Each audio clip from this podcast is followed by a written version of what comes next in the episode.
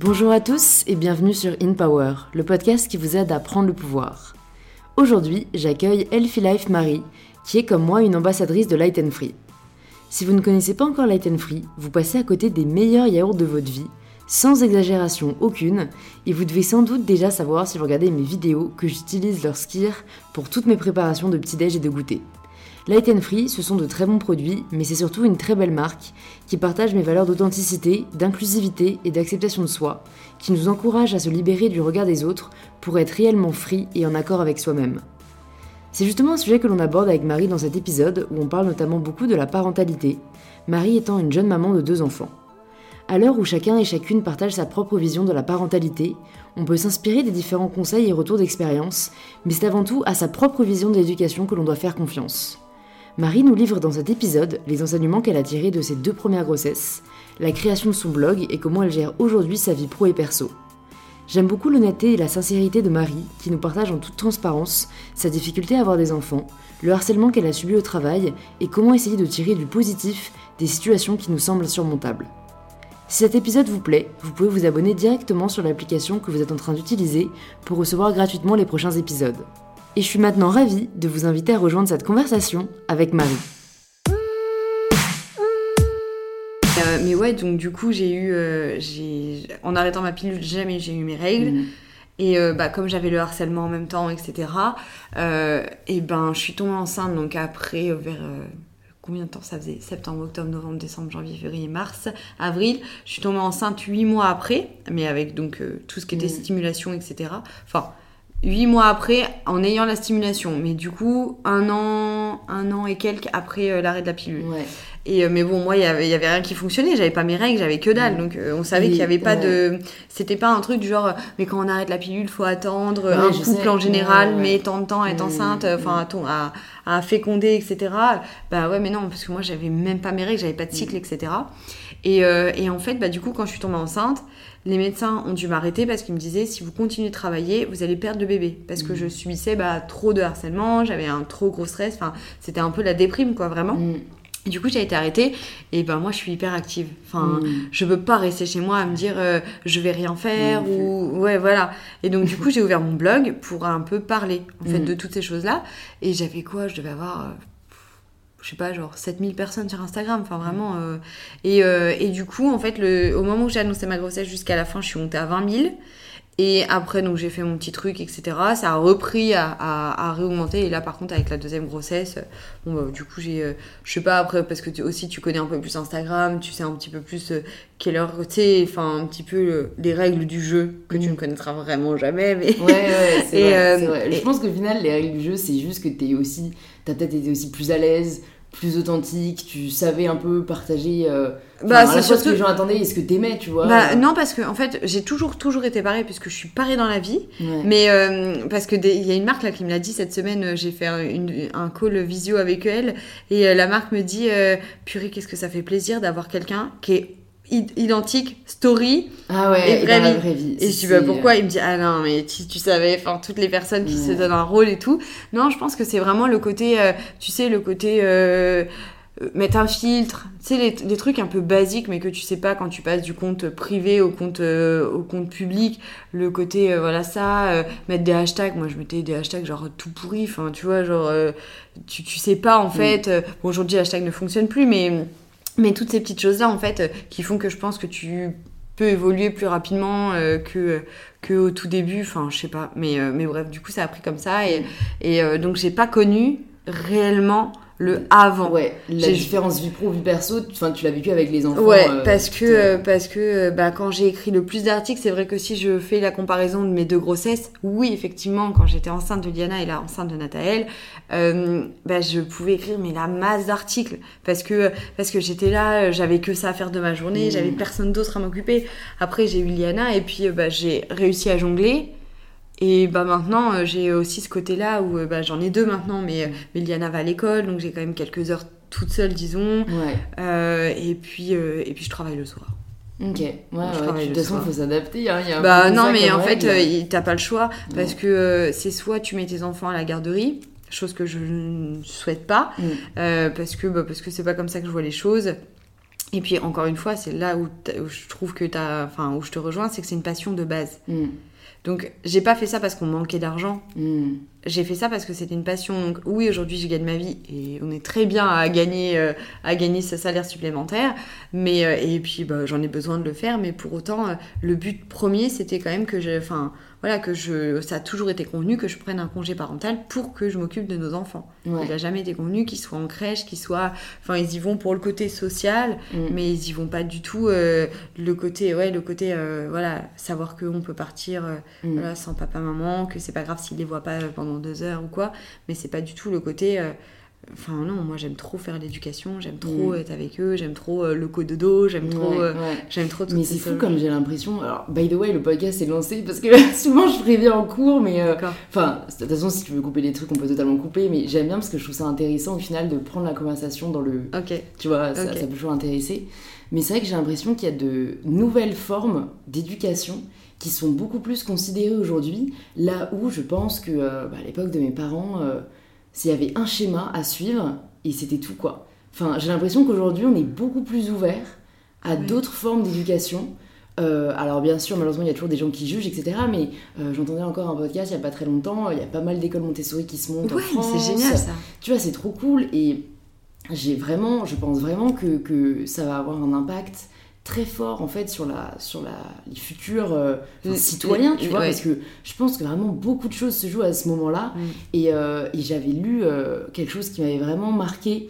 Notamment bah, du coup c'était aussi par rapport à, à, la je sais pas comment on appelle ça pas la théorie mais en gros à la philosophie Montessori que à chaque fois qu'on punit un enfant ça crée des neurostimulations négatives qui ont un impact très fort sur son développement et moi, je me dis, putain, mais combien de fois j'ai été punie? Genre, mais merde, genre, où sont les bugs, tu vois? C'est vrai que je me dis, mais c'est vrai que si jamais on peut éviter ça et mm. qu'on soit vraiment dans une éducation positive, mais c'est révolutionnaire, quoi. Bah, en fait, c'est vrai que même moi, j'ai pas du tout eu cette éducation. Mes parents m'emmenaient, euh, enfin, ils étaient tous les deux chefs d'entreprise, ils me déposaient, euh, on en parlait en plus avec mon mari quand on est venu à Paris, et, euh, et c'est vrai que nous, ils me déposaient à la, au centre aéré. Enfin, ma mère m'emmenait quand même à l'école parce que, bah, ils étaient chefs d'entreprise, donc c'était le seul petit truc qu'elle s'octroyait, nous mm. déposer à l'école à 8h30. Elle nous déposait à l'école à 8h30, et ensuite, on faisait garderie et nounou. Mm. Donc ils faisaient vraiment nous chercher très tard, la garderie fermée genre à 6h30 ou 7h, un truc comme ça. Et nous après on allait à la nounou. Donc euh, et c'est vrai qu'après quand on rentrait, on était dans le speed. Parce que bah forcément ma mère était fatiguée, mon père lui il était euh, bah c'était un peu euh, cette époque et puis son éducation à lui qu'il a reproduit et il rentrait comme il avait fait déjà toute sa journée, ma mère aussi pourtant hein, euh, il allait se doucher, il se mettait devant le PC pour euh, bah, un peu se déconnecter, euh, il faisait ses petits trucs à lui, genre ses petits jeux, ses machins, etc. Et ma mère enchaînait avec bah, nous faire nos devoirs, si c'était mm. pas fini au centre aéré à la nounou, nous doucher, faire à manger, nous manger, enfin nous faire manger et ensuite nous, nous coucher. Mon père ne jouait pas trop, enfin n'entrait pas dans ce schéma de, de routine du soir en fait. Ouais. Et alors qu'aujourd'hui, c'est pas du tout le cas. Et puis, euh, la question ne s'est même pas posée avec, euh, avec Thibaut. Ça a vraiment été hyper naturel. On arrive, euh, bon, bah attends, faut faire à manger, faut doucher les petits. Et naturellement, il y en a un ou deux qui dit, bah moi je fais ça, moi je fais ça. Et, et c'est pas plus sain qui fait tout le temps le bain ou tout plus sain qui fait tout le temps à manger. C'est vraiment selon l'envie d'un coup. Mm. Celui qui a passé le plus de temps avec les enfants, l'autre prend. Et, et pareil, ouais, le côté, le côté positif, au tout début, avant d'avoir euh, d'être enceinte, je me suis toujours dit bah oui, bien sûr qu'elle prendra des calottes. Enfin, mes enfants prendront des calottes comme j'en ai pris. Enfin, je suis pas morte. J'ai eu cette phrase hyper bête, tu vois, de dire euh, c'est bon, j'en suis pas morte. Mm. J'aime mes parents, euh, je pars en vacances avec eux. Enfin, j'ai une, une relation qui, je pense, comme beaucoup avec leurs parents. Après, c'est parce qu'on a des caractères de feu, mais tu vois, en soi, on a une relation qui est normale. et je me disais bah bien sûr. Et puis en fait, quand je suis tombée enceinte, j'ai beaucoup lu. Tu vois, euh, je disais, bah, pour moi, parce que bah, j'avais, entre guillemets, du temps. Euh, et, euh, et, en fait, je me disais, mais maintenant, j'ai pas envie de faire ça. Ben non, et puis ce bébé que j'ai à l'intérieur de moi, je me vois pas un jour lever la main dessus. Puis je me vois pas lui parler mal, genre, mm. genre voilà, ou lui hurler dessus. Et en fait, c'est des choses que ouais, j'y arrive Enfin, c'est pas que j'arrive pas à les concevoir parce que bien sûr qu'on peut être très fatigué et genre à un moment je peux dire à Diana non mais là Diana enfin stop euh, stop là je, j'ai besoin d'être concentrée ou, euh, ou, ou des choses comme ça mais mais en soi je me dis c'est vrai que je me verrais jamais lever la main dessus. Mm. C'est improbable. Un truc, c'est même si elle se mettait gravement en danger, je suis persuadée que c'est pas le genre de truc qui me viendrait tout de suite. La Ouais. première chose que je fais, c'est de la prendre dans mes bras et ou de dire euh, ou de dire un mot, tu sais, genre très fort pour qu'elle se stoppe tout de suite parce que genre vraiment il y a un danger. Mm. Mais après, c'est de la prendre dans mes bras et de lui dire, mais Liana, surtout, faut pas faire ça, en fait. Mm. Ça, c'est hyper dangereux. Mais c'est vrai que, ouais, je pense que ça peut vraiment, euh, ouais, faire des, de, de très belles personnes par la Mm. suite. Et pas des personnes, enfin, moi, après, je sais que, je sais pas si tu avais déjà vu et tout, mais, mais moi, je flippe euh, de l'école. Ouais. Moi, je flippe de l'école parce qu'on n'a pas tous la même euh, éducation. C'est ce que m'a dit Léa euh, du compte Je ne suis pas jolie. Ouais, moi, je flippe de Euh, ça. et euh, elle, elle a, bah, du coup, elle est aussi dans une théorie d'éducation positive. Ouais. Elle a beaucoup de. euh, Enfin, elle a vraiment une approche à l'éducation très différente de, de l'approche traditionnelle. Ouais. Euh, par exemple, je crois qu'elle ne dit jamais non à son enfant. Ou, Oui. euh, ouais, et qu'elle euh, voilà, qu'elle le laisse prendre ses décisions. Et donc, évidemment, tu as énormément de gens qui lui disent Mais euh, ça, plus tard, il va souffrir à l'école, les gens vont le, vont le bully, tu vois, vont. vont euh, Enfin voilà, ça va mal se passer. Et elle, elle a dit qu'elle euh, pensait très certainement ne pas le mettre à l'école et Mais à ouais. faire euh, l'éducation à domicile parce que c'est vrai que dans beaucoup de cas, ce n'est pas un environnement sain. Euh, alors, franchement, je pense que. En fait, je pense que comme dans tout, il faut respecter les choix de chacun. Moi, ce qui me dépasse toujours un peu, c'est les personnes qui ont essayé de te prouver par A plus B que tu as tort. Je veux dire, qui sommes-nous pour dire il y a une façon de faire et pas Mm. une autre Tu vois, c'est propre à chacun. Il y a des avantages, des inconvénients dans les deux. Je pense qu'il faut faire, nous, ce qui résonne le plus en nous et à ce qu'on a envie d'apporter à notre enfant, quoi. Bah, en fait, c'est ça, c'est qu'il y a des avantages et des inconvénients, comme tu le dis, et c'est une fois que tu connais le, enfin, Ouais. le poids de chacun, Mm. quelle est la décision que tu as envie de prendre, mais en ton âme et conscience, et, Ouais. et dire, mais oui, mais moi, je, je prends cette décision parce que les avantages que ça apporte, pour moi, sont plus importants que ces inconvénients-là. Ouais. Et toi, c'est inversement parce que tu as un tempérament qui est comme ça. Donc, euh, oui, évidemment, toi, ça, c'est comme euh, quand on nous demande, euh, ça, j'en j'en souviens, j'en avais parlé, euh, ton enfant, il a fait ses nuits à quel, à quel- à quel moment? Bah, En fait, moi, ils ont toujours fait leur nuit, mes enfants. Mais parce que je suis insomniaque. tu, tu vois ce que je veux dire? J'ai Ouais. pas besoin d'énormément d'heures de sommeil. Ouais. Donc en fait, pour moi, euh, si quand Liana elle faisait euh, 21h, 6h du mat ou 21h, 5h, ça ne me dérangeait pas, tu vois. Ou, euh, ou là, Nathalie, quand il se couche au dernier moment, genre à 22h30 et qu'il va me réveiller à 5h, pour moi, c'est très bien, je pourrais me lever en même temps que lui. Je redors Mhm. parce qu'avec euh, euh, l'allaitement, tu sais, tu as des hormones de- d'endormissement, etc. Mais, mais en soi, j'ai pas besoin de plus Mm. comme quand elle se réveille ou, ou l'un ou l'autre se réveille euh, à- à- au milieu de la nuit ou quoi que ce soit, mais c'est pas grave. Mais c'est parce que nous, on voit ça de notre façon et que, que pour nous, c'est absolument pas grave. Alors qu'il y a d'autres choses qu'on va trouver beaucoup plus graves et que d'autres vont dire, bah ouais, mais nous, on trouve que c'est c'est bien de faire comme ça. Enfin, Ouais. et ouais, je trouve que c'est vrai qu'il n'y a pas besoin d'avoir de jugement. Et pour Léa, euh, effectivement, elle fait pas, euh, elle met pas Gaspard euh, à l'école. Et nous, on y a pensé également. Ah, C'était sous condition parce que s'ils ouvraient pas une autre classe à l'école. Mm. Et, euh, et en fait. Et en fait, ils ont ouvert une autre classe parce que sinon, il devait être 30 et quelques. Et moi, j'avais refusé. J'avais dit, par contre, s'ils sont 30, enfin, s'ils sont plus de 24, je ne mettrai pas Liane à l'école parce que j'estime que ce sera de la garderie. Mm. Et de la garderie, je le fais. Mm, Parce que, bah, enfin voilà, de la garderie, euh, de la garderie gratuite, je préfère encore soit laisser il y en a une année à la crèche, auquel cas, bah, tu payes ta blinde, mais tu payes, et tu sais que ton enfant est, est- est bien. Ou alors, euh, bah, tu, enfin, moi, je préférais la garder. Et c'est vrai que euh, depuis que Liana est à l'école, je vois beaucoup de changements. J'ai été combien de fois déjà voir son maître et, la- et la TSEM pour dire, par contre, euh, vous punissez comment les enfants? Euh, et Alors après, tu as toujours cette approche de, vous punissez comment? Parce que tu les laisses un petit peu en question ouverte pour qu'ils te racontent, tu vois. Et euh, parce que si tu dis, euh, mais euh, vous les... tu sais, si tu poses la question un petit peu trop, euh, du coup, Franchement, ouais, ouais, ouais, voilà, donc défendre, voilà, ouais. donc du coup, tu essayes un petit peu d'y aller ouvertement, genre, et après tu leur dis, non, parce que euh, on n'a jamais puni notre enfant, on ne l'a jamais frappé. Je peux savoir comment ça se fait que maintenant elle aligne toutes ses poupées et qu'elle les engueule, mais alors, mais alors, c'est sévère. Ouais. Et du coup, ouais. Elle me dit non et tout. Et là, finalement, elle me dit euh, non, mais en fait, euh, là, euh, par exemple, cette situation, quand on les aligne sur un banc, c'est quand ils vont tous aux toilettes et que bah, ils se mettent de l'eau partout.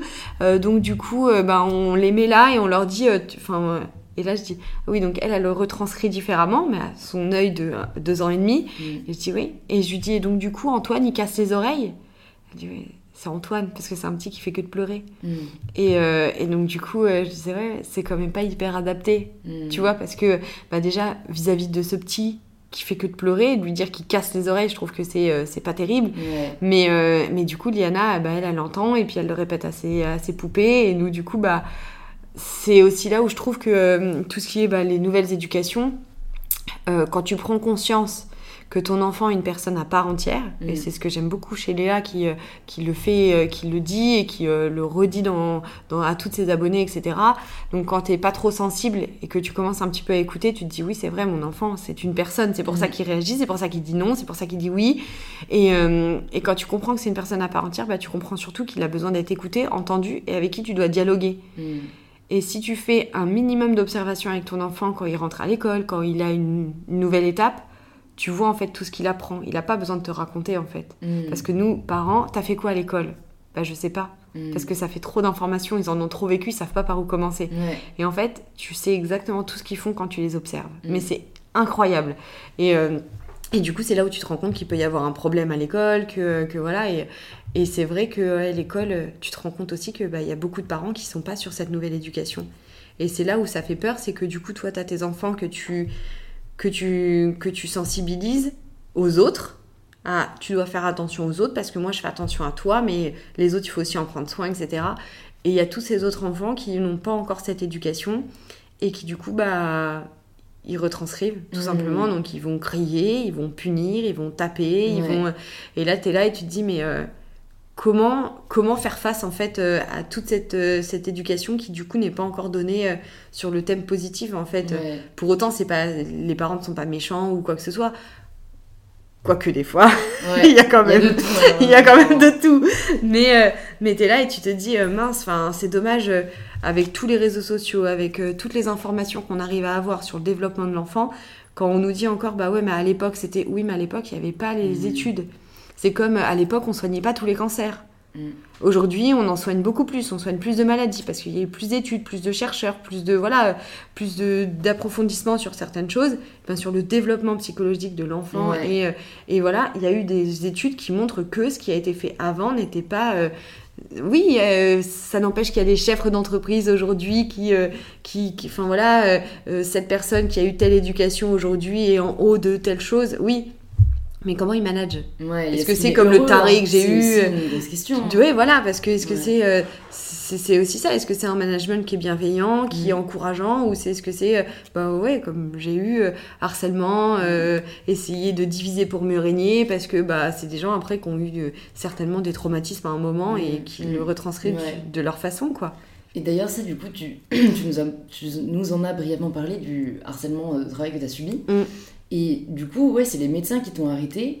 Et du coup, moi, je me suis demandé spontanément, euh, est-ce que tu avais pensé, toi, à, démissionner ou pourquoi tu n'as pas quitté avant euh, et qu'en fait, la grossesse a un peu été le moment où là, bah, tu n'avais plus le choix, quoi. Bah, en fait, c'est que tu... Alors, c'est que tu as toujours le côté, ça va aller, moi, c'était ça va aller, ça va s'arrêter et je vais changer d'agence. Parce que j'ai, en fait, j'ai toujours fait des choses que j'aimais. Moi, être en banque, j'aimais ça. Mm. je le suis toujours, je suis toujours en congé parental. Si tu veux, je démissionne pas parce que tu as le côté. Euh, bah, t'as, as le côté où finalement, on t'a aussi éduqué d'une certaine façon et le CDI, il te le faut tu vois. Et donc j'ai ce CDI, je suis en congé parental et j'y pense plus parce que je me dis de toute façon pour le moment je suis avec mes enfants, c'est posé, c'est comme ça. Euh, et euh, dans, par exemple, 5 ans, si j'étais amenée à y retourner, euh, peut-être qu'avant je démissionnerais ou quoi que ce soit, mais dans tous les cas, le métier aura changé, aura évolué, ce sera des open space, ce sera différent, tu vois, ce sera plus comme le schéma qui est actuellement et qui a déjà changé depuis que j'y suis, enfin que je suis en chez moi. Et, et en fait, le truc, c'était ouais, le côté de, de tout repartir encore. De, me dire voilà donc déjà ça. Et le fait comme je te disais c'était euh, que j'aime ce que je fais. Mm. et j'aimais le côté en banque c'était le côté des projets. Des projets que je montais avec les personnes bah, par exemple pour euh, leur maison. Mm. j'ai financé des projets pour un bébé parce que la personne elle voulait un enfant. Elle était toute seule. En France ils pouvaient pas lui donner cette chance là elle devait partir en Suisse ou en Belgique, je sais plus ce que c'était, mais bref, ça, ça, avait un certain coût. Et donc, quand j'ai écrit projet bébé, enfin, tu vois, pour moi, ça prenait du sens. Les familles qui venaient, euh, essayer de leur trouver des solutions, bah oui, mais euh, attendez, euh, enfin, des fois, je sais que j'étais un petit peu, genre, j'avais plus ma place, en fait, quand je leur donnais des conseils, parce que je passais le cadre du conseiller pur et dur. Mais c'était, voilà, j'avais un enfant qui était là, je voyais les comptes, j'allais chercher, entre guillemets, en cachette, dans les armoires. tu sais, normalement, quand t'as un, un compte, enfin, des parents qui arrivent et qui ouvrent un premier compte à leur enfant, on donne une peluche. Bah, moi, j'allais chercher ces petits cadeaux-là et j'offrais aux enfants parce que je voyais que bah, ça allait être compliqué pour eux. Et, c'était des choses où euh, bah, tu avais un peu le côté social en fait. Tu trouvais vraiment des solutions et c'est vraiment ce côté que j'adorais. Mm. Euh, et, voilà, et, quand tu arrives à les dépatouiller d'une situation ou quand ils sont là et qu'ils signent le crédit de leur maison, enfin, c'est des choses qui sont géniaux, enfin géniales à faire. Et, euh, et voilà, et, et j'aimais vraiment ce que je faisais. Après, euh, j'étais aussi, euh, voilà, j'y arrivais parce que j'ai toujours parlé avec mes clients, j'arrivais à les sensibiliser sur telle assurance. Enfin, tu vois, vraiment, c'était, euh, ouais, j'ai toujours aimé ce côté-là. Et après, bah, du coup, le côté aspect, aspect harcèlement, etc. Bah là, ça a pris le dessus et. Et du coup, bah oui, tu, tu, vois plus le métier de la même façon parce mm. que tu te dis, attends, comment ça va se passer? Est-ce qu'ils sont tous comme ça? Parce que tu vois un petit peu l'envers du décor et tu dis, oui, j'aide, j'aide mes clients, mais moi, à côté de ça, on n'est pas en train de m'aider là. On est en train de me pourrir, on est en train de me détruire. Et, euh, et, donc, ouais, après, euh, du coup, c'est un peu ce, ce truc-là. Ok. Donc là, aujourd'hui, tu es toujours euh, aussi, dans le CDI Ouais, je suis toujours dans le CDI, mais en congé.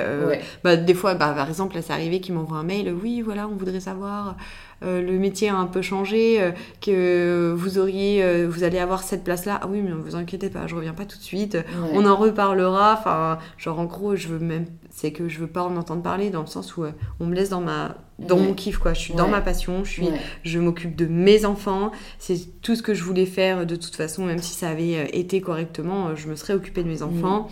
J'ai euh, actuellement les réseaux qui m'apportent énormément de, bien-être et de positif et voilà, j'ai pas envie de penser à ça quoi. Ouais.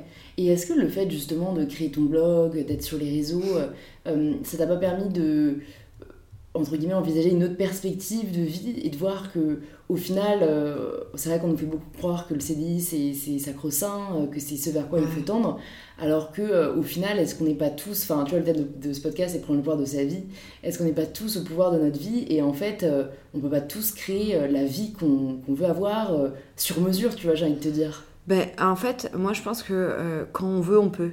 Mm. Mais si tu veux, à partir du moment et, et un autre truc, c'est si on aime ce qu'on fait, ben ça va tout seul. Et, aujourd'hui, le fait de rester en CDI, c'est vraiment le côté euh, sûreté parce que bah, on a des projets perso et euh, bah, tu le sais très bien, enfin en banque, quand euh, tu es. c'est en fait un peu le schéma de la société qui nous embête aujourd'hui. Parce que bah, tu, je gagne plus d'argent que quand j'étais en banque, mais pour autant, je peux pas faire de crédit parce que c'est selon eux pas sûr, tu vois.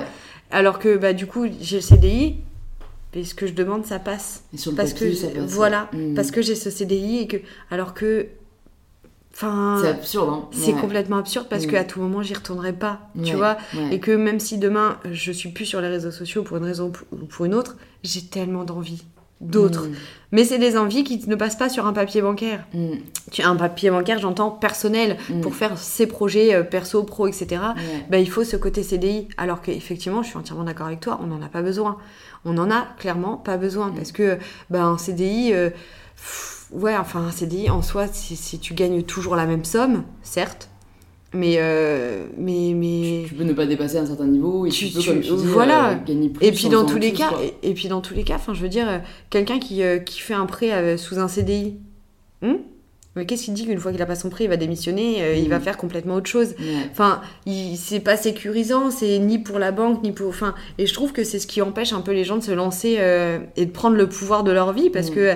Parce que parce que c'est en fait en réalité c'est simple c'est simple de faire ce qu'on aime il suffit de il suffit de s'y pencher réellement euh, d'y croire et, d'y aller en fait et de pas se dire ouais mais j'aurais plus mon CDI machin mm. moi je me suis vraiment dit bon je, fais mon congé parental, on verra ce que ça donnera. Euh, il s'avère que, enfin, j'ai quand même mon congé parental Liana à deux ans et demi.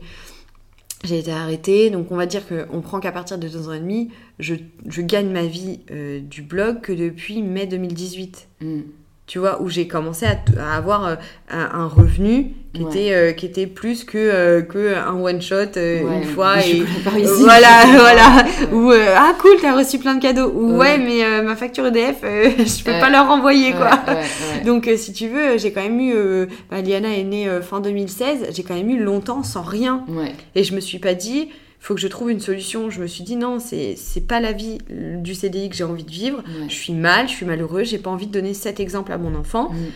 Ben voilà, je, je, je suis dans ce que je fais, j'aime ce que je fais, ça prend si ça prend, et puis si ça prend pas, bah, au moins j'ai vécu avec mon enfant, j'ai Ouais. profité d'elle. On n'a pas vécu bah, pendant tant de temps, on était euh, avec, euh, en train de vivre différemment. Ouais. Euh, on était en train de vivre différemment, euh, on n'avait pas les mêmes dépenses, etc. Mais aujourd'hui, je regrette pas, et, et voilà, et je me suis lancée, ça marche pour nous deux, et, Mm, mm. et, et très bien, quoi. Ouais, ouais, ouais. Non, mais c'est vrai, après, je pense qu'en fait, au final, ce qui est bien aussi avec les réseaux, c'est que de plus en plus de personnes montrent qu'une autre réalité est possible.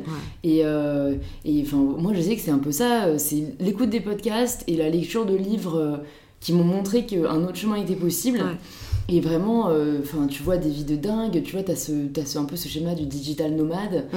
où en gros, euh, qui va euh, voilà, faire des revenus un peu passifs sur Internet, et qui du coup va pouvoir aller vivre, tu vois, trois mois en Argentine, euh, trois Ouais. mois à Bali, enfin, Mm. voilà, après, c'est aussi un mode de vie qu'il faut vouloir, hein, c'est pas pour tout le monde, mais c'est vraiment un message que j'essaie de faire passer sur le podcast, tu vois, de dire il n'y a pas de barrière. Non. Il y a des, c'est plus compliqué pour certains que pour d'autres, c'est clair. Il y a des schémas compliqués, ouais.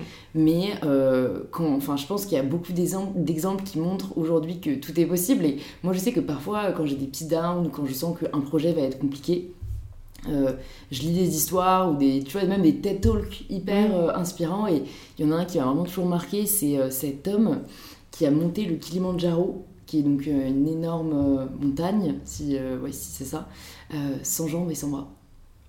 Ouais. Voilà, il a monté une énorme montagne. Enfin, il témoigne aujourd'hui. Ouais, mais moi j'ai du mal à bah, visualiser. en fait, c'est avec ses, ses- enfin, Ok. tu vois. Ouais. C'est avec ça qui, qui, en gros, qui s'est grimpé en haut du sommet. Enfin, C'est un truc de malade. je sais, je sais, je te jure, le mec, c'est. Oui, mais il tu a voulu. rien dire. Il a Non, voulu. il a et voulu. comme t'as dit, c'est un peu. Je pense que c'est vraiment une espèce de connexion mentale Ouais. à se faire, de plus voir les problèmes, mais de commencer à vouloir trouver les solutions, quoi. Bah en fait, c'est ça, c'est que. ch- Enfin, il n'y a pas de problème, il n'y a que des solutions. Mm. C'est-à-dire que un problème est là, mais tu n'es pas simplement juste devant, en fait. Tu peux aller à côté. Et donc, Mm. auquel cas, tu vas te le contourner ton problème. Mm. Ou tu vas. Enfin, mais t'es pas euh, simplement face à un problème et ton mur fait, euh, fait, fait l'infini des Ouais, kilomètres et tu peux pas passer Ouais. là. Non, tu, tu, tu peux toujours. Ça sera plus long. Ça va apporter, enfin, tu auras matière à réflexion, ça va être, euh, voilà, des heures à te dire, mais comment je peux faire, à comment je peux envisager le problème, comment je peux le prendre, comment voilà. Mais il y aura forcément une solution, telle Ouais. qu'elle soit. C'était peut-être pas celle que tu avais envisagée, Ouais. c'était peut-être pas euh, la plus simple ou la plus rapide pour y arriver, mais il y en a une, forcément il y en a une. Mm. Et, euh, et ça, c'est vrai. Et euh, c'est vrai que les gens, ouais, je pense que les réseaux. Mais après, les réseaux sociaux, il y en a beaucoup qui disent c'est pas la vraie vie.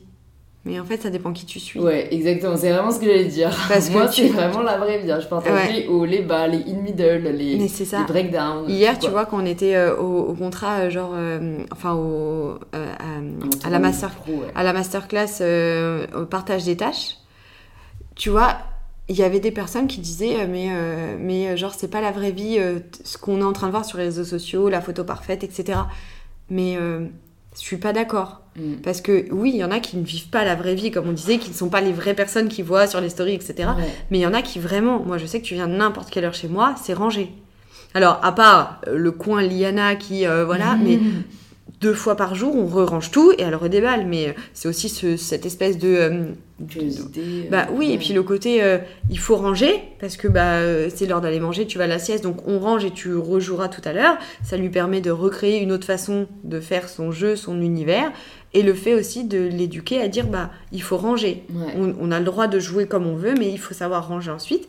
Et, euh, Donc quelqu'un qui va passer, enfin même la femme de ménage euh, qui pourrait passer à n'importe quel moment, c'est jamais, euh, c'est jamais l'apothéose. Euh, l'aspirateur est passé tous les jours. Après j'ai pris les dispositions, je, je, prends un aspirateur sans fil mm. parce que c'est rapide. Je fais les, un peu le, les pièces de vie. Mm. Donc tu vois, c'est des petites choses comme ça. Bah oui, je peux prendre une photo à n'importe quel moment chez moi. ça sera jamais, sera jamais genre ouais. Bagdad quoi.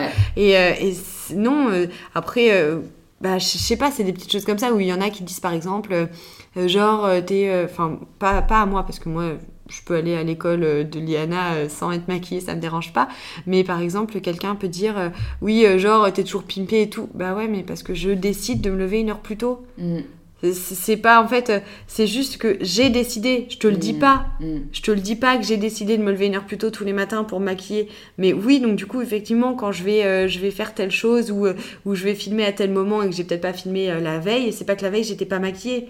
C'est qu'en fait, je me lève tous les jours une heure plus tôt. Et en fait, c'est ça que les gens, il faudrait qu'ils comprennent, c'est que il y en a qui, qui bien sûr, qu'il y aura toujours du faux semblant. Il y en a mm. partout, il y en a dans la, dans la vie.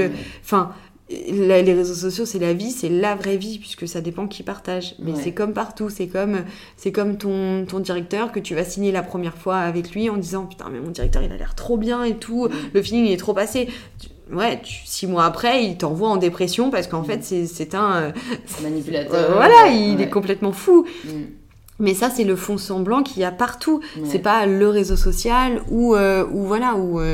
Et, euh, et euh, je pense qu'il faut vraiment tirer le positif du des réseaux sociaux. Moi, en tout cas, je prends vraiment que le positif. Mm. Et je me dis jamais derrière un PC, euh, genre, j'en ai entendu combien, genre, genre, elle, elle vient d'accoucher, elle est, enfin, ou, ou des nanas qui disaient, non mais moi, je suis pas comme les stars. quand je viens d'accoucher, je ressemble à rien.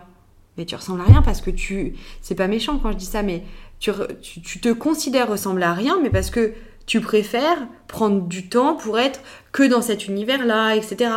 Mais en soi, euh, juste se coiffer et se mettre un coup de mascara, ce n'est pas, enfin, c'est pas quelque chose qui, euh, qui, qui, prend du temps. Mm, enfin, tu mm. sais, t'es pas obligé de te surpimper, ou alors tu mets juste un coup de rouge à lèvres. Tu vois, t'es pas obligé, ou, voilà, ou tu te laves juste les dents, mais. Ou alors tu ne fais rien, mais à ce moment-là, euh, t'es à l'aise avec cette idée. Voilà, exactement. le problème, c'est la comparaison et le côté ça. gens qui se plaignent, mais qui n'agissent pas ça. pour changer la réalité. Ou les personnes qui disent, non mais bah moi, je suis désolée, pendant ma grossesse, j'ai pris 25 kilos, je suis pas comme les stars.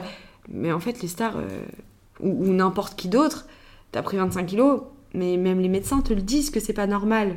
C'est pas dans les c'est pas enfin c'est pas c'est pas normal c'est que c'est pas bon pour ta santé de faire ça. Non mais Donc... c'est que ouais si t'as pas choisi faut... enfin je sais que c'est arrivé à une femme que je connais et c'est juste que du coup elle a découvert qu'elle avait une hyperthyroïde ou la ouais, hyperthyroïde s'est développée pendant sa grossesse donc euh, ouais, en fait le problème c'est la comparaison et j'ai l'impression que eh dans le monde de la famille, enfin la grossesse, ah l'enfant, j'ai l'impression que c'est une comparaison sans arrêt. Mais en fait c'est parce que c'est rassurant peut-être d'un côté. Non, on essaie de se rassurer. Tu, tu, tu, je pense que c'est c'est vraiment un sujet qui est à part parce que euh, en fait tu tu t'occupes, tu fais des choix, tu mm. fais des choix pour quelqu'un d'autre. Parce que là, c'est plus comme quand tu es toute seule à t'occuper de tes études ou quoi que ce soit, ou, ou de ton métier. C'est vraiment, là, tu t'occupes de quelqu'un d'autre, et qui plus est, la personne la plus importante de ta vie. Mm. Donc quand tu fais un choix qui n'est pas le même que ta copine, ça te remet en question mm. sur est-ce que celui que j'ai fait est bon. Et en fait, je pense que c'est surtout les gens qui n'ont pas confiance en eux, en fait, qui sont comme ça. Parce que moi qui ai confiance en l'éducation que je donne parce que je me remets assez souvent en, question avec, euh, avec Tim et parce que bah, par exemple je regarde mes photos que j'ai prises dans la journée. Mm. Hier j'ai une de mes amies, tu vois cette photo, euh, je l'aime pas. Et elle me mm. dit pourquoi? Je lui dis regarde le visage de Liana. Je lui dis je la sens triste, je lui pas visite et j'ai été la chercher euh, dans mm. son lit pour qu'elle dorme avec moi. Elle me dit mais moi je vois juste une petite fille qui est pensive. Et je lui dis bah moi je vois une petite fille qui me regarde et qui se demande pourquoi c'est pas elle qui est dans mes bras et pourquoi c'est son petit frère. Et j'ai pas eu besoin que quelqu'un me dise quelque chose. Moi-même, j'ai interprété. Et euh, du coup, j'ai tout de suite essayé de me dire, je vais aller chercher mon enfant, je vais la prendre contre moi. Et voilà. Et, euh, et en fait, euh, du coup, je peux pas m'en vouloir de telles choses parce que tout de suite, j'essaye de, de m'améliorer, de faire différemment. Et des gens qui sont dans leur truc à eux. Et c'est qu'une fois qu'ils discutent avec quelqu'un, qui sont là et qui se disent mais non, c'est n'importe quoi ce que tu fais, parce que du coup, ça remet en cause ce que moi je suis en train de faire. Et, euh, et, et, en fait, c'est que des choses comme ça. Alors que bah, finalement, non, parce que, parce que bah, il faut avoir confiance. Bon, après, il faut toujours savoir se remettre en question, je pense, parce que c'est quand même un enfant qu'on est en train de construire mm. et que personne n'a euh, la notice, personne ne sait comment faire, donc il faut forcément se remettre en question, mais il faut avoir confiance parce que si tu fais un choix, c'est que c'est un choix auquel tu as, pris du recul dessus, tu t'es posé des questions, et quand tu prends ta décision, c'est que ton choix, il est mûrement réfléchi et qui te correspond, comme on disait tout à l'heure. Donc normalement, effectivement, on n'est pas censé se comparer et surtout euh, être médisant de quelqu'un qui fait différemment. Parce que ce qu'on fait, c'est ça va avec nous, nos convictions, notre façon de fonctionner. On ne pourrait pas faire mieux en soi. Je pense qu'en fait, euh, le problème, euh, ça revient à un problème beaucoup plus global de société qui est l'acceptation de la différence. Ouais. Au final, c'est vraiment, j'ai l'impression que ça revient beaucoup à ça, quoi. C'est le refus euh, d'une différence, qu'elle soit physique, mm. ethnique, euh, enfin philosophique entre guillemets. Enfin, je pense qu'il y a vraiment ce truc qu'il faudrait dire aux gens de la naissance. Tu ne vas pas penser comme ton camarade à droite et c'est pas grave. mais oui, mais c'est ça en fait, et c'est ce que, enfin, cette nouvelle éducation essaye de, enfin, dit aux enfants. Si aujourd'hui euh, tu as envie de mettre une basket rose, une basket verte, effectivement, c'est pas mon goût. Ouais, mais, c'est le tien, mais vas-y. Enfin, je veux dire, c'est ce qui fera ta différence plus tard. Et puis, euh, puis si tu prends dans la mode aujourd'hui, ou quand tu vois des défilés, quelqu'un qui n'y connaît rien, t'es là et tu te dis, euh, ah, what the fuck. et au final, voilà, et t'es là et tu te dis, mais finalement, et eh ben, ça inspire les marques pour faire autre chose. Et, mm. et puis, bah, c'est très bien parce qu'il faut être avant-gardiste. Donc, euh, sois-le. Deux ans et demi, sois-le. et du coup, je me demandais, est-ce que cette mentalité, bah, au final, assez positive, et cette capacité à essayer de tirer le positif euh, de toute situation, tu l'as toujours eu Ou est-ce que bah, tu étais très différente, je sais pas, plus jeune Ou est-ce qu'il y a eu des événements qui ont fait que euh, tu es devenue de plus en plus euh, comme ça? Je pense que je me suis faite comme ça toute seule. Peut-être avec la grossesse. Je sais que mes parents ne sont pas comme ça. Pas du tout, parce que c'est très souvent que je leur dis mais c'est bon quoi, c'est pas grave, ou arrêtez, euh, pourquoi tu parles de ça, ça nous regarde même pas, enfin, c'est là, c'est ruminer des choses qui nous concernent même pas, enfin voilà. Mais, euh, mais je sais pas, en fait, je trouve que on va tellement mieux. Hein, mais, mais, mais, quand je dis ça, c'est vrai. Genre, euh, même, je sais que mon petit frère, il est pas du tout comme ça. Il est très, très énervé contre la vie et tout. Mm. Et je dis, mais pourquoi? Aujourd'hui, par exemple, quand je vais parler de, de ce qui s'est passé en banque et tout, ah oui, oui, clairement, j'en ai souffert. Vraiment, mm. j'en ai souffert à un point euh, vraiment. Euh, mais aujourd'hui, mais j'en suis là, j'en suis à être devant toi, à faire un truc qui me plaît, à parler de, de choses qui est hyper, euh, voilà, et qui, qui, me passionne, qui va, c'est des messages qui sont bons. j'ai pu passer deux jours à Paris avec mes enfants et mon mari. Enfin, je fais un truc qui me plaît, je voyage. Enfin, pourquoi? Oui, j'ai vécu mais aujourd'hui, si j'en suis là, c'est parce que j'ai aussi vécu des trucs tout pourris, mm, mm. euh, pour pas dire des trucs de merde, et, me dire que bah on peut vivre pire. Mm. Comme quand on me dit, mais tu te rends compte, euh, t'as accouché sans ton mari. Oui. Et c'est lui aujourd'hui qui est mal. Et, ça me fait mal au cœur pour lui parce que lui, il le vit mal d'avoir. Mais moi aujourd'hui, ce que je vois juste, c'est que j'ai pas été en césarienne d'urgence dans le sens où j'ai pas, euh, j'ai pas frôlé un problème, et mon enfant, tout de suite, a été bien. Mm. Il va bien, il est bien, il est, enfin, il est en bonne santé.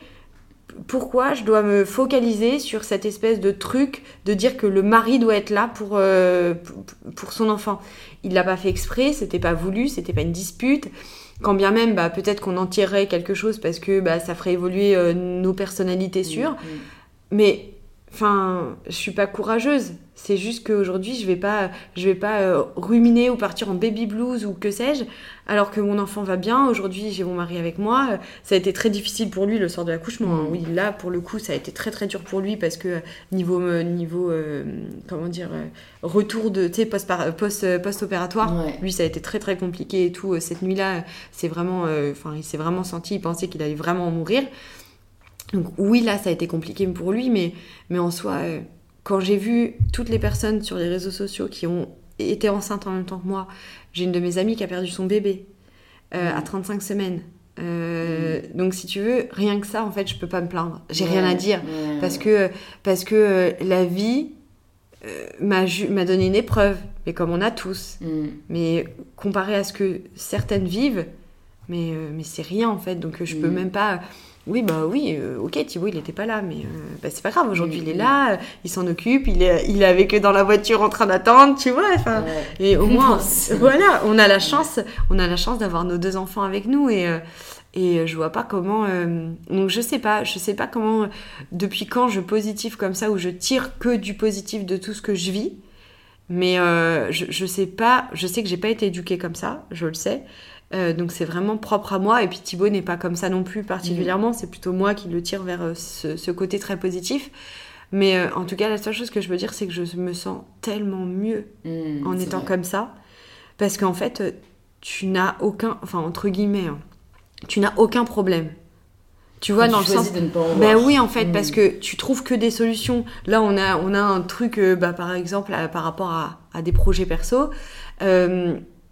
Bah, hier soir, j'étais là, je me disais, waouh, c'est chaud. C'est chaud. Je suis partie me doucher, j'ai réveillé Thibaut, je lui ai dit bon écoute, tu sais ce qu'on va faire? Et, et, je vais trouver des solutions et je lui ai dit et on va faire comme ceci, comme cela et si jamais et eh ben à ce moment-là on fera comme ça. Hmm. Et, je suis partie me coucher, je me suis dit, ouais c'est cool, ça y est c'est cool quoi, tu vois. On a, mais, on a décidé de trouver les solutions. Mais oui parce que et je me suis pas couchée avec ce problème, mais parce que j'ai réussi, enfin parce que je me disais bon c'est pas un problème, c'est sûr que c'est pas un problème, il faut que je trouve euh, comment en fait comment le contourner, comment mm, réussir mm. à faire que. Et puis euh, bah, au final, de toute façon, dans le pire des cas, et eh ben on fera comme ça. Et, euh, et, voilà, ça sera chiant parce que c'est mm. pas ce qu'on avait prévu, mais on fera comme ça. Et, euh, et, voilà. Et, mais c'est vrai que du coup, on vit beaucoup mieux. c'est vrai, en fait, j'essaie toujours de dire avec ce podcast, c'est un choix. Mm. d'être positif ou non, avant tout, je, pour moi, c'est un choix. Alors, je mesure maintenant mon propos parce qu'il y a des réalités de maladie mentale, euh, ah oui tu vois, le trouble alimentaire ou la dépression. Ah oui, mais ça, c'est pas. Ça, c'est différent. Ouais, ça, c'est différent, mais en fait, mine de rien, euh, pour euh, recevoir pas mal de messages de ma communauté, en fait, ça concerne quand même beaucoup de monde. Et je me rends compte, c'est ça que j'avais fait un post notamment sur les maladies mentales qui sont invisibles sur les réseaux parce que, en fait, là, les réseaux peuvent devenir très négatifs parce que tu vois tous ces gens euh, heureux, positifs, même les gens positifs et qui sont sincères, tu vois. Mm. Mais tu dois vraiment être là, de demander, mais pourquoi moi je suis pas heureuse comme ça, tu vois? Et là, je me dis, voilà, faut aussi communiquer sur le fait qu'il faut pas hésiter à aller chercher de l'aide, euh, faut ah pas bah hésiter à en parler. Enfin, tu vois, du coup, toi, t'as quand même subi, tu vois, une forme. Mais moi, j'ai vu, un... j'ai vu un psychologue et psychiatre. Hein. Moi, je me sentais pas bien. Euh, bah, par exemple, tu vois, regarde Liana, quand je suis rentrée, bah, elle, elle a eu très très peur pour son papa. et puis, bah, elle a eu ce. ce... Donc, pour t'expliquer euh, réellement, donc Thibaut est rentré à l'hôpital, on allait le voir tous les jours. Tous les jours, tous les jours, tous les jours, on allait le voir. Et c'était euh, pendant la fin de ta grossesse, du coup. Ouais, bah, au euh, moment où j'allais accoucher. En fait, il a été donc il a été et donc lui, il a une maladie auto-immune. Et en fait, ce qui s'est passé, c'est que il a eu donc l'appendicite, il a été très rapidement donc aux urgences. Non, non, pas pris en charge, aux urgences. Les urgences ne lui ont pas fait faire des examens, ils l'ont renvoyé à la maison en lui disant vous avez une gastrite. Gastrite, moi j'en ai une. Donc si tu veux, c'est rien en fait une gastrite, c'est juste que tu te fais des soucis. Lui, il est comme ça, il est très anxieux intérieurement, il l'extériorise extériorise pas. Donc, euh, donc voilà. Et euh, en fait, il n'y a pas cru. Et c'est le seul truc où je me dis ouf, parce que lui, il est très, euh, il croit en la médecine, tu vois. Donc si tu veux, il n'y a pas cru, il s'est dit il y a autre chose. Il a été quand même demandé à son médecin de faire des examens supplémentaires. Donc il a juste fait une prise de sang. Et là, la prise de sang a montré qu'il y avait la CRP, donc euh, le taux infectieux, qui, était, euh, qui avait dépassé tous les scores et qu'il y avait un problème. Donc là, il a dû aller aux urgences encore une fois, mais en mode euh, j'ai des résultats, il faut faire passer un scanner. Et c'est là où il a passé son scanner. Et les médecins, lui, il y a les radiologues ont dit il a une péritonite donc avec la maladie qu'il a, bah, c'est très grave. Et euh, les autres médecins ont dit non, non, c'est une petite appendicite, on touche pas. Et en fait, c'est juste que les médecins ne voulaient pas opérer. Parce que c'était trop grave, enfin ça pouvait être très dangereux. Mais attends, attends, c'était ce que tu es en train de me dire. C'est-à-dire ils ne voulaient pas opérer parce que c'était dangereux. Ouais. Donc ils se sont dit on va le laisser dans sa Non, en fait, on, va faire euh, les antibiotiques et on va essayer de pas toucher au côté, euh, au côté opération. Ouais. Et euh, mais c'est non, mais il y a eu des, il y a eu de toute façon des erreurs médicales puisque le mardi quand il a été aux urgences, s'il avait été pris en charge, il avait une appendicite le mardi. Mais en fait, une péritonite, ça vient tout de suite, tu vois. Tu sais, euh, c'est très souvent en fait que les gens pensent à avoir une appendicite et quand ils ouvrent, c'est une péritonite. En fait, tout est. Ce que c'est une péritonite. En fait, euh, c'est t'as la poche. Je suis pas dans le médical, mais de ce que je peux te retranscrire, c'est que t'as l'appendicite et t'as du coup cette poche en fait qui, au lieu d'avoir que ce petit truc qu'il faut enlever et ben c'est toute la poche qui est infectieuse. Et donc ça s'appelle une péritonite. Donc il faut vraiment, euh, bah, euh, c'est une infection qui s'est généralisée sur toute, euh, toute une poche. Et donc en fait, bah, lui le problème c'est que c'est vers les intestins, etc., le côlon, et, et puis bah, il a des médicaments de par sa maladie qui ont fait que tout est dans un état qui n'est pas comme toi et moi, qui ont cet endroit qui est très sain, bah lui, c'est plus du tout très sain. Et, euh, et en fait, euh, bah, du coup, il voulait pas opérer. Et en fait, Thibaut disait, donc euh, au début, les cachets, ça a été, ça a fait effet, il était sous, sous perf en antibiotiques. Et les cachets faisaient effet, etc. Et en fait, d'un coup, il a commencé à avoir très mal le mardi. Mm. Et ils lui ont dit, ils ont, donc le mardi d'après, et ils lui ont dit, non, non, vous avez pas mal, vous irez vous allez euh, aller mieux quand vous serez chez vous, c'est psychologique. Mais c'est un truc de ouf. Non, mais tu te rends compte ou pas? Il est quand même lui lui-même dans le milieu médical, donc euh, il a une maladie, il connaît, etc. Le chirurgien lui a dit ça. Ok. Qui ils sont pour dire ça Non, mais je te jure. Et mais Thibaut m'a répondu, il m'a dit, euh, j'avais oublié à quel point je détestais les chirurgiens, ils se prennent vraiment pour des dieux. Et là, pour le coup, tu vois, nous, on est fans de la, série Grey's Anatomy, et quand je regarde, je dis, c'est vrai que quand tu les regardes, ce sont des dieux mais ce sont eux des dieux parce qu'ils sont humains avant tout bah en ouais, fait. il faut pas qu'ils perdent leur part d'humanité. Et en fait, et en fait, euh, et en fait, c'est incroyable à cause de ça. Et, euh, et, si tu veux, donc il lui a dit ça. Thibaut lui a redit le mercredi, redit le jeudi. Il lui a retenu le même discours. Thibaut, il me disait mais bah écoute, euh, c'est que c'est que j'irai mieux quand je vais rentrer. Peut-être qu'il a raison, tu vois. Même lui, il a fini par, par, par se dire bon bah ok quoi, je fais confiance, je fais confiance en la médecine. Puis le vendredi, il m'appelle, il me dit ça y est, je rentre. Oh purée, j'étais là, genre, je vais acheter à manger et tout, j'étais trop contente. Et il me dit, mais bon, j'ai quand même gueulé, j'ai demandé un scanner. Et en fait, le truc, c'est que c'est pas parce qu'il a gueulé qu'il a eu son scanner. C'est qu'en fait, bah, l'infection s'est tellement généralisée, enfin, a tellement pris, c'est que c'est re-ressorti par la prise de sang. Et alors que ça se serait vu, en fait, en examen, que ça n'allait pas et qu'il fallait vraiment opérer. Et donc, euh, et donc du coup, bah, il n'est pas sorti le vendredi, opération entre guillemets d'urgence le samedi. Et donc en fait, moi j'ai accouché le lundi. Et donc mm. le lundi, il a demandé, euh, donc pour en revenir, on allait le voir tous les jours. Et le lundi, donc, il a demandé son transfert dans ma clinique mm. pour que, bah, voilà, parce que je lui ai dit, écoute, depuis hier, je le sens que ça arrive. Euh, mm. voilà, j'ai les douleurs ici, ici, ici. Je, sens que ça va arriver. Tu connaissais quoi Avais déjà... Voilà, enfin, je, je, voyais les évolutions, je voyais les choses. Je lui ai dit, ça arrive. Enfin, fais-toi transférer. Ben, j'ai pas loupé. Hein. Et euh, il s'est fait transférer. On a été le voir. Et euh, au moment de repartir de sa chambre, moi, je suis rentrée en fait. Euh, j'ai dit bon, écoutez, je vais quand même aller faire un check-up pour être sûre que ça, que je peux rentrer à la maison. Mm. Ils m'ont dit bon bah non non, vous rentrez pas, je vous garde. Donc en fait, à partir de ce moment-là, j'ai accouché le lundi soir et lui a eu son gros problème. C'est qu'en fait, bah, comme ça touche aux intestins, il a remangé, mais les intestins ne s'étaient pas remis en route. Donc en fait, il a tout revomi. Il a été sondé d'urgence en même temps qu'il vomissait. Il devait être sondé. Donc quand tu es sondé en nasogastrique, il faut en même temps avaler la sonde. Donc quand tu vomis, tu peux rien avaler puisque tu es en train de rejeter tout ce que tu as dans ton corps. Donc ça a été très problématique. Il a passé une nuit infernale, enfin vraiment. Il s'est senti mourir. Vraiment, il m'a dit, il, voilà, il m'a dit avec euh, beaucoup. Moi, j'étais vraiment. Euh, Enfin, le, moment où on a parlé de tout ça, c'était vraiment genre la cata, tu vois. Mm. Et vraiment, il s'est senti. Euh, et donc, si tu veux, bah, comme il a été sondé, on a pu emmener Liana le voir. Donc, moi, je rentrais à l'hôpital, enfin à la clinique. Et chose qui était un petit peu un jeu, devenu un rituel d'aller voir papa tous les jours. Euh, on va voir papa, on va faire le pansement, on faisait, on faisait semblant, on jouait avec le lit, nous, il lisait une histoire. Bah, du jour au lendemain, on lui on l'a pu emmener parce que là il y avait la, sonde et on avait trop peur que ça lui fasse peur. Parce qu'avant c'était juste les piqûres mais on joue avec elle à ça. Enfin il a elle l'a déjà vu euh, euh, bah, me faire des piqûres quand je voulais avoir mes traitements etc donc si tu veux elle savait qu'il y avait rien de grave dans une piqûre. Mais là avec la sonde tu vois c'est impressionnant. Même pour mm. moi de le voir sonder avec le gros scotch etc c'est impressionnant. Donc moi après je suis rentrée. Et en fait d'un coup euh, bah, pour elle c'était je ne vois plus mon papa Ma maman est également aussi à l'hôpital. Mon papy vient d'arriver alors qu'il n'était pas venu aider mamie. En fait, je vais plus voir mes parents. Mm. Et on n'a jamais été longtemps sans elle, en fait. Euh, moi, je l'emmène toujours dans mes voyages, je l'emmène dans mes, dans mes contrats, je l'emmène toujours, en fait. Mm. Et, euh, et, donc, du coup, euh, et donc, du coup, en fait, elle a, elle a, eu peur, elle a eu un gros traumatisme à cause de ça, et elle s'est mise à bégayer. Mm. Quand je suis rentrée, euh, bah, en fait, direct, euh, je devais attendre, moi je voulais attendre que Thibaut puisse voir son fils avant de rentrer, etc. Et euh, ma mère m'a dit, enfin, déjà j'ai entendu Diana me dire, ce soir, c'est maman qui me donne le bain, alors que je restais encore à la clinique. Et là, je me suis dit, bon, là, ça craint. Mm. Si, elle me, si elle se projette avec moi à lui donner le bain, tout de suite, je me suis dit, c'est qu'elle veut que je sois là. Donc là, il y a un manque et c'est sa façon de me le faire comprendre. Enfin, euh, je pouvais pas laisser cette phrase comme euh, bon, c'est une phrase elle a deux ans et demi euh. non pour moi c'était un signal en fait. Si elle le disait c'est que c'était un signal de, de, son petit cerveau quoi. Donc de toute façon c'était prévu que je rentre. Et là ma mère m'a dit bon par contre je te le dis depuis hier elle bégait Et là, donc c'était le jour où je sortais. Et là, je me suis dit, oh là, oh là, ma fille bégait, elle parle super bien, elle a jamais euh, eu ce genre de, soucis ou quoi que ce soit. Donc euh, là, de toute façon, si elle retranscrit par la parole encore une fois, il y a quelque chose. Et ben, si tu veux, pour moi, je me suis pas dit c'est un problème. Bon, alors certes, j'ai très mal vécu dans le sens où je, je, je l'entendais, j'étais là, j'allais partir pleurer, mais parce que je m'en voulais à moi. Je me disais, mais j'aurais pas dû attendre Thibaut, j'aurais dû rentrer pour elle, euh, enfin bref.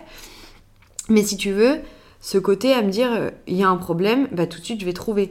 J'ai la semaine d'après rendez-vous chez orthophoniste, mm. on a passé tous les appels qu'il fallait parce mm. qu'il fallait qu'elle ait son rendez-vous.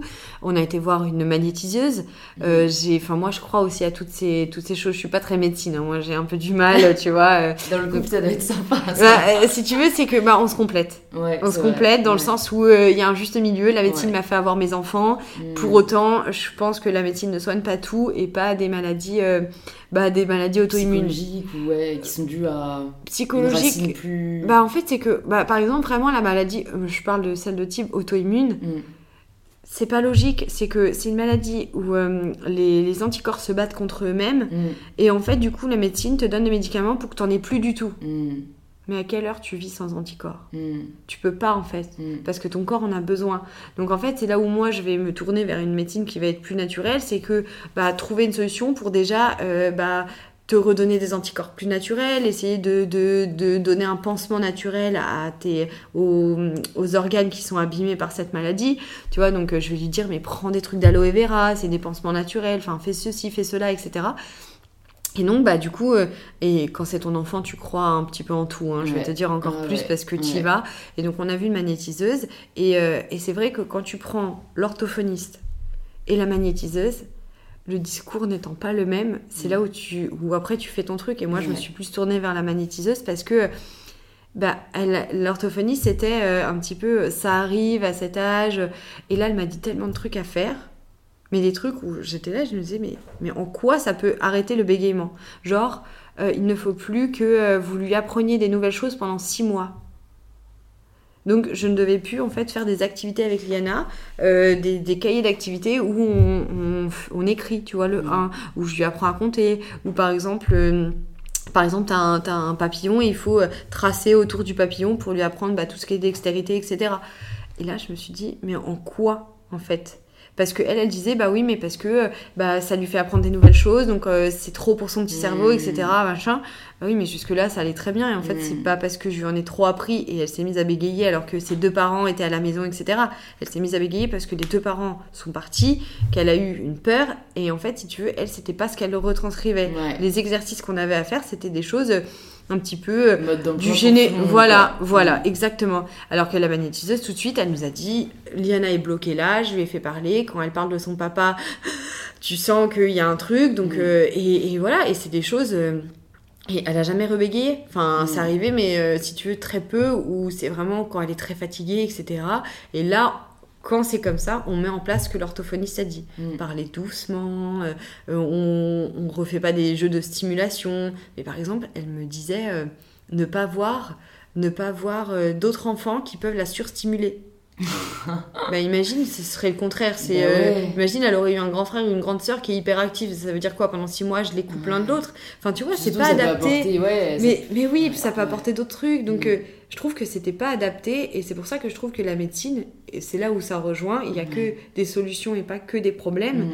Quand la médecine n'a pas la solution, il n'y a pas que la médecine traditionnelle de euh, t'as ton médecin, ton chirurgien, machin. Non, t'as la médecine ailleurs, t'as l'alimentation qui est une médecine à proprement parler parce que, enfin, qui en est une sorte parce que si tu manges très mal, bah oui, aujourd'hui d'avoir mangé ton Big Mac, t'as pas de problème. Mais tu verras dans 10 ans, 15 ans, 20 ans. Et euh, et c'est des choses comme ça où, euh, oui, bah, c'est effectivement, on n'a pas que des problèmes, il n'y a que des solutions. Et ça, je trouve que c'est aussi un monde extrêmement fascinant. Enfin, j'ai vu et lu euh, beaucoup de personnes euh, atteintes comme ça de maladies rares ou auto-immunes. je pense notamment à Delicious Liela, que j'ai reçu sur ce podcast mmh. aussi, qui est une entrepreneuse anglaise et qui, tu vois, elle a 20 ans, maladie auto-immune, dégénérative, donc elle pouvait plus bouger de son lit. et on l'a bourrée de traitements. Mais en gros, c'était un peu un cas incurable, tu vois. Et euh, ben, forcément, là, t'as deux choix, quoi. Soit tu te laisses mourir, soit tu te dis non, moi je crois qu'il y a une solution. Et elle a commencé à chercher, à fouiller, à se renseigner. Et euh, écoute, aujourd'hui, euh, Entrepreneur of the Year en Angleterre, une énorme communauté sur les réseaux sociaux, enfin, elle a une petite fille, enfin, incroyable. Et en fait, elle s'est sauvée bah, notamment grâce à l'alimentation. Et, et moi je me dis toujours euh, c'est incroyable et en même temps je trouve que c'est très vertigineux en fait de dire mais comment du coup savoir si c'est la médecine que je vais écouter ou si c'est euh, des alternatives et alternatives qui sont parfois difficiles à trouver. Parfois quelque chose va marcher pour quelqu'un mais pas pour quelqu'un d'autre. Et je trouve ça très euh, ouais très vertigineux quoi. Mais oui mais mais t'as entièrement raison mais dans le sens où bah, par exemple après c'est aussi le le bon sens de chacun. Mm si tu t'enfermes que dans la médecine générale, bah forcément, euh, crois-y puisque tu t'enfermes que là-dedans, j'ai envie de te dire. Donc euh, voilà, mais si tu, si tu essayes de faire deux choses, par exemple bah, pour le bégaiement de Liana, je suis pas restée que sur la médecine générale. Mm. Déjà, quand j'y étais, je me suis dit, ça me enfin le, mon, mon, bon sens à moi me disait j'arrive pas à trouver les connexions et les mm. liens de ce mm. qu'elle fait avec ce que Liana vient de vivre donc euh, après, c'est vraiment, ouais, c'est de la jugeote, c'est ne pas prendre pour argent comptant ce qu'on te dit. C'est analyse-toi, pose-toi et dis-toi, est-ce que cette situation, enfin, est-ce que la solution qu'on me donne fait vraiment euh, bon sens avec la situation que je suis en train de vivre en fait? Parce que est-ce que euh, enfin je sais pas c'est comme celui euh, qui te dit j'ai mal à la tête je prends un doliprane à chaque fois. Oui. Seulement est-ce que c'est un mal de tête que tu as une fois ou est-ce que ce sont des maux de tête que tu as tout le temps? Et auquel cas il faudrait peut-être que tu ailles voir quelqu'un d'autre. Mm, et mm. pas simplement et pas simplement le pharmacien qui te donne des, des doliprane. Enfin, et c'est des choses comme ça où je me dis, euh, où je me dis mais euh, ne pas s'enfermer dans une seule solution. Mm. Euh, et, et, puis oui, après, après bien sûr que, enfin, je sais pas, c'est comme tout, il n'y a pas qu'une façon de faire. Mm, mm. Donc il n'y a pas que la médecine qui peut nous sauver comme il n'y a pas qu'une éducation, il n'y a pas qu'une façon de vivre, euh, il ne faut pas avoir qu'un CDI pour, euh, pour gagner sa vie, mm, pour, mm, euh, mm. pour être heureux, et, voilà, c'est comme tout en fait. Ouais, je pense aussi c'est très rassurant au final de, de, se rappeler comme, comme ça, peut-être on ne sait pas qu'est-ce qu'on doit faire, qu'au final il n'y a pas un bon chemin de quoi. Ah bah non, il n'y a, pas que... Bah oui. Mais parfois, je sais pas si toi tu as sentiment, moi quand j'ai des choix à faire, j'ai pas toujours cette impression. Je suis toujours un peu là à me dire, qu'est-ce enfin, comme s'il y avait un bon choix, tu vois. J'essaie de me rappeler euh, que non, il y a tous les chemins mènent à Rome. Ouais, ouais c'est vrai. Mais bon. Euh, de toute façon, c'est toujours difficile entre la théorie et la pratique. Il y a un bah, peu un monde. Après, il y a aussi, ça dépend quels sont les problèmes qu'on rencontre. Il y a des problèmes qui sont beaucoup plus difficiles à appréhender où on est là, waouh, parce que celui-ci, je marche un peu sur des œufs. Et on est là, et, voilà. Mais c'est vrai que, mais c'est vrai que, en soi, faut vraiment garder en tête que oui, il n'y a pas Enfin, il y a autant de solutions qu'il y a d'individus sur Terre, en mm, final. Mm, mm. Parce que bah, ce qui fonctionne avec toi, effectivement, ne va pas fonctionner forcément avec moi, parce qu'on a deux corps différents, deux façons de fonctionner qui est différente, mais, euh, mais euh, de deux esprits qui sont différents. Enfin, de personnalité, ouais, c'est vraiment tout. C'est ouais, à chaque fois c'est ça. Donc on a toute la solution, on a tout cette, euh, ce, ce, pouvoir d'aller de l'avant, de décider ce dont on a envie de faire mais c'est propre à chacun parce que bah, ta solution, ton choix de vie ne correspond en, gros qu'à toi. Bon, j'espère que ça correspond à son mec ou sa, sa compagne ou quoi que ce soit, mais en soi, ça, ça ne doit correspondre qu'à soi, quoi. Qu'à soi-même, je suis très d'accord. Mm. Bah écoute, parfaite transition pour introduire la dernière question du podcast, la question signature. Ça signifie quoi pour toi prendre le pouvoir de sa vie? Euh, Prendre le pouvoir de sa vie, bah, c'est simplement être heureux pour moi et en adéquation avec ce qu'on qu'on fait en fait. C'est-à-dire que euh, pour moi, prendre le pouvoir de sa vie, c'est euh, se lever le matin et se dire euh, bah, tout ce que je vais faire dans la journée, bon à part des, petites, des petites bricoles, mais les choses, les, les, grandes lignes de la vie qu'on est en train de vivre, c'est des choses qu'on a envie. Et c'est des choses qui vont nous apporter. C'est c'est ne ne pas se laisser... comment dire faussement influencé dans le sens où l'influence doit toujours être positive selon moi. Mm. C'est-à-dire que je, je suis influencée pour faire mieux. Je suis pas influencée en me disant ah mais lui euh, c'est mieux ce qu'il vit, euh, moi c'est nul ce que je suis en train de vivre, ça sert à rien, je vais me recoucher. Non, prendre le pouvoir de sa vie c'est waouh c'est génial ce qu'il fait.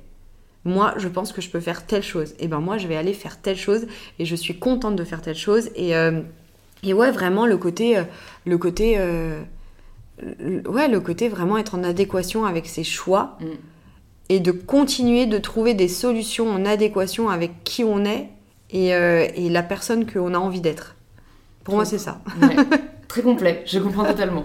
Bah écoute, c'est trop cool, je suis ravie de t'avoir reçu sur, sur ce podcast. Alors en plus, on n'a même pas dit ton nom, mais évidemment, il sera sur le nom du podcast. Je sais pas si tu préfères qu'on appelle Marie ou Marilyn ou. Euh, mais on va dire que tous mes proches m'appellent Marie, donc Ouais. euh, c'est vrai que c'est beaucoup plus euh, Marie. Ouais, Et euh, ouais, j'ai beaucoup plus l'habitude de ok. Marie. Bah, c'est aussi là où on peut te retrouver du coup sur les réseaux sociaux, healthylifemarie. Ouais, Il y a aussi ton blog ouais. du même nom, Oui. euh, ta chaîne YouTube. Est-ce qu'il y a un autre endroit où tu veux rediriger les personnes qui nous écoutent? Non, bah écoute, euh, en soi, après, je suis. euh, non, je, je- j'ai Pinterest, mais euh, c'est Elsie Life Marie de la même façon. Mais sinon, Ouais. euh, non, non, je suis principalement sur Instagram, euh, mon blog et YouTube. Ok, bah, je mettrai tout ça dans les notes du podcast et euh, je te dis à très vite, j'espère. Merci Bye. beaucoup, merci beaucoup. Merci beaucoup de vous être rejoint à nous pour cet épisode avec Marie. S'il vous a plu, vous pouvez nous le faire savoir en partageant un post ou une story sur Instagram, en nous taguant healthylifemarie et mypeterself pour qu'on puisse interagir avec vous. Vous pouvez aussi vous abonner directement sur l'application avec laquelle vous écoutez ce podcast et le conseiller à deux personnes qu'il pourrait aider ou inspirer. Je vous remercie d'être resté jusqu'au bout, ça me touche vraiment beaucoup, et je vous dis à la semaine prochaine pour un tout nouvel épisode d'InPower.